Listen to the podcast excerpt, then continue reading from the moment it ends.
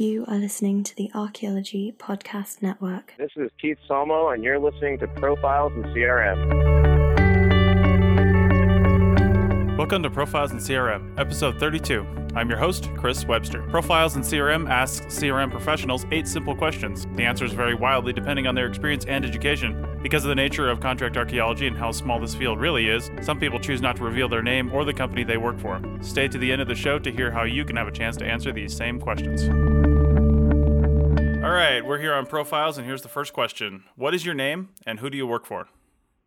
My name's Keith Solmo. I work for Drayton Archaeology out of Bellingham, Washington. Awesome. And how long have you been working in CRM?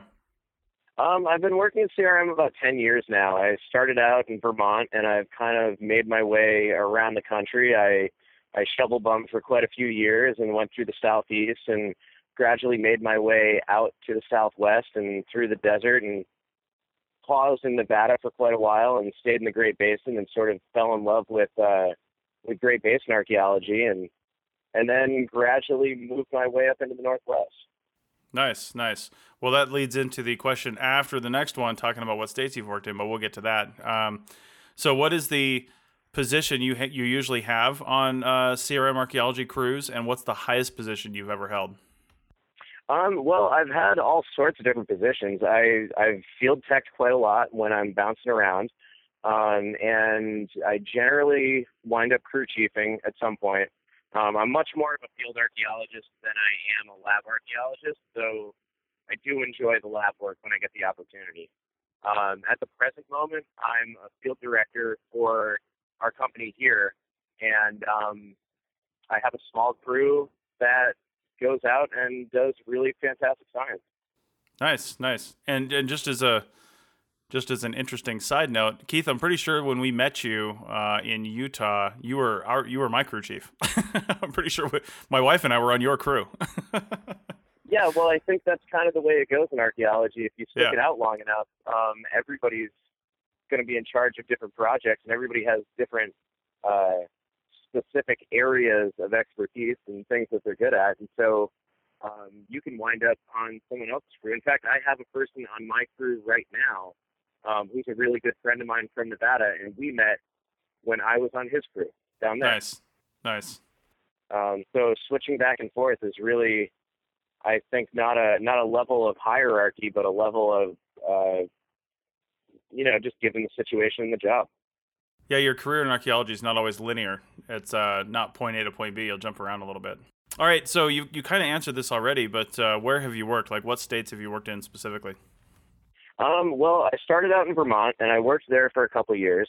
Um, and when I left Vermont, I spent some time down in Georgia and Tennessee, Kentucky. Um, did some Appalachian archaeology for a little while, um, and I, I had a brief stint in Florida.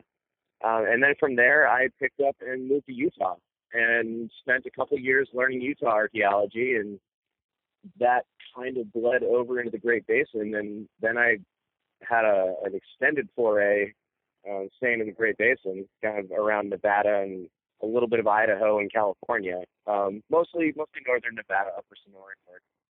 Um, and from there, I moved up to Washington, and I've been working in Washington for about the last three years now. So you know, it's like mentally, I would still consider myself more of a Great Basin archaeologist, but I've been trying my best to learn the the Northwestern archaeology. Yeah, it's a different world up there from the Great Basin, isn't it? Oh, it's a completely different world, Yeah. and uh, it's it's a lot more reminiscent of doing New England archaeology than it is any other type of Western archaeology. Yeah, I could see that. I could see that. All right. Well, here are some of the uh, the fun questions. So, what's the best thing that's happened to you that's related to being an archaeologist? And it can be personal, professional, or whatever. Um, you know, I think a lot of it is the the breadth of travel. I, I think that's what gets a lot of people into this initially, and I know it's what got myself into it initially. Um, I really like to uh, be able to travel to new areas and learn all about them, and then ultimately be cut loose to do my own thing and and explore on my own. And and that's kind of what uh, contract work really kind of gives you the the benefit of doing. Where a lot of other jobs that you get uh, pigeonholed into, you can can wind up working a job where you have no ability to leave, or you know, two weeks assigned a year that you can step away. and that's the benefit of uh, essentially of shovel bumming, or what in another field would be journeyman work. Right. Uh, and and that's kind of how I I view shovel bumming is it, it is a journeyman kind of field, and and it allows you to decide if this is a thing that you want to expand upon and pursue as a lifetime career goal, or um, if it's a thing that you want to be a, a phase in your life. And if it's that, then it's fantastic too. Um, I know for myself, it's it's, character shaping, life shaping. Yeah, absolutely. All right. Well, what is the biggest thing that you would change that would make being a CRM archaeologist better? Oh, I don't know. You know, um, a lot of that can come from the top down, um, Mhm. regulation wise. Um, I, I see things every day that I would love to change personally.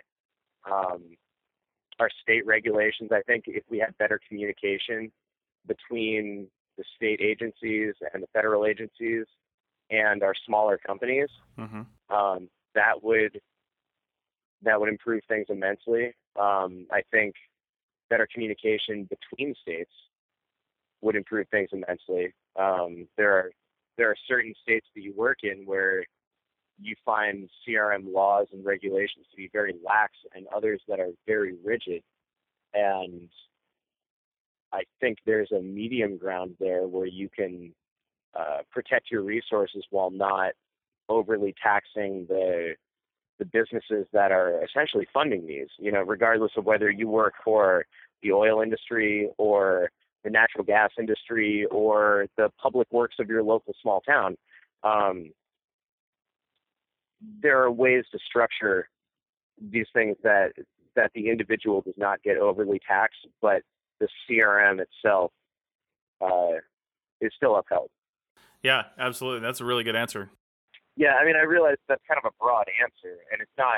It's not even so much of an answer as it is just an observation. Right. Um, but but it's one of those things where um, until you've seen a lot of it in a lot of different places um, and how different agencies uh, choose to respond to uh, to dealing with their regulations and requirements, then it's a really difficult thing to comprehend. I think. Right. Right. Absolutely.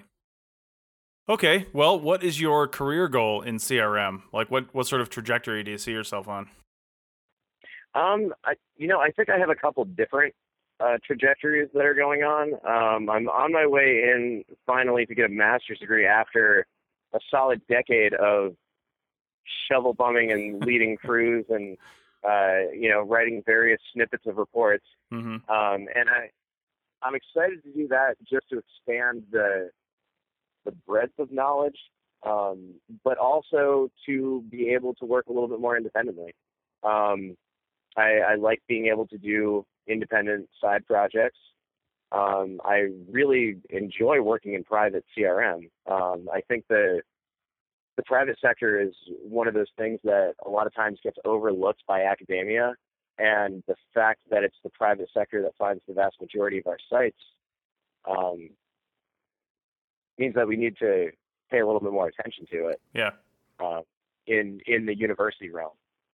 So I think as far as a personal goal, um, I like working for the private sector. I would not be opposed to uh, working for the government, though I feel like our government is a little overly swamped at the moment, and uh, maybe isn't working as efficiently as our private sector works. So, do you know what I'd like to do? I would like to I would like to bolster our private CRM in America, or at least in my little corner of America up here.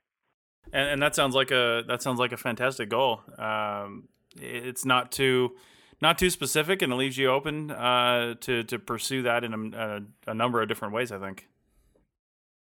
Yeah, you know, and I, I feel like in a way we're we're doing that right now with the the company I work for right now with Drayton. We um we do really good work, and we're a small scale company. hmm Um, I really appreciate uh, small companies that can do intelligent, well thought out work, um, good research research designs, and and not require massive overhead.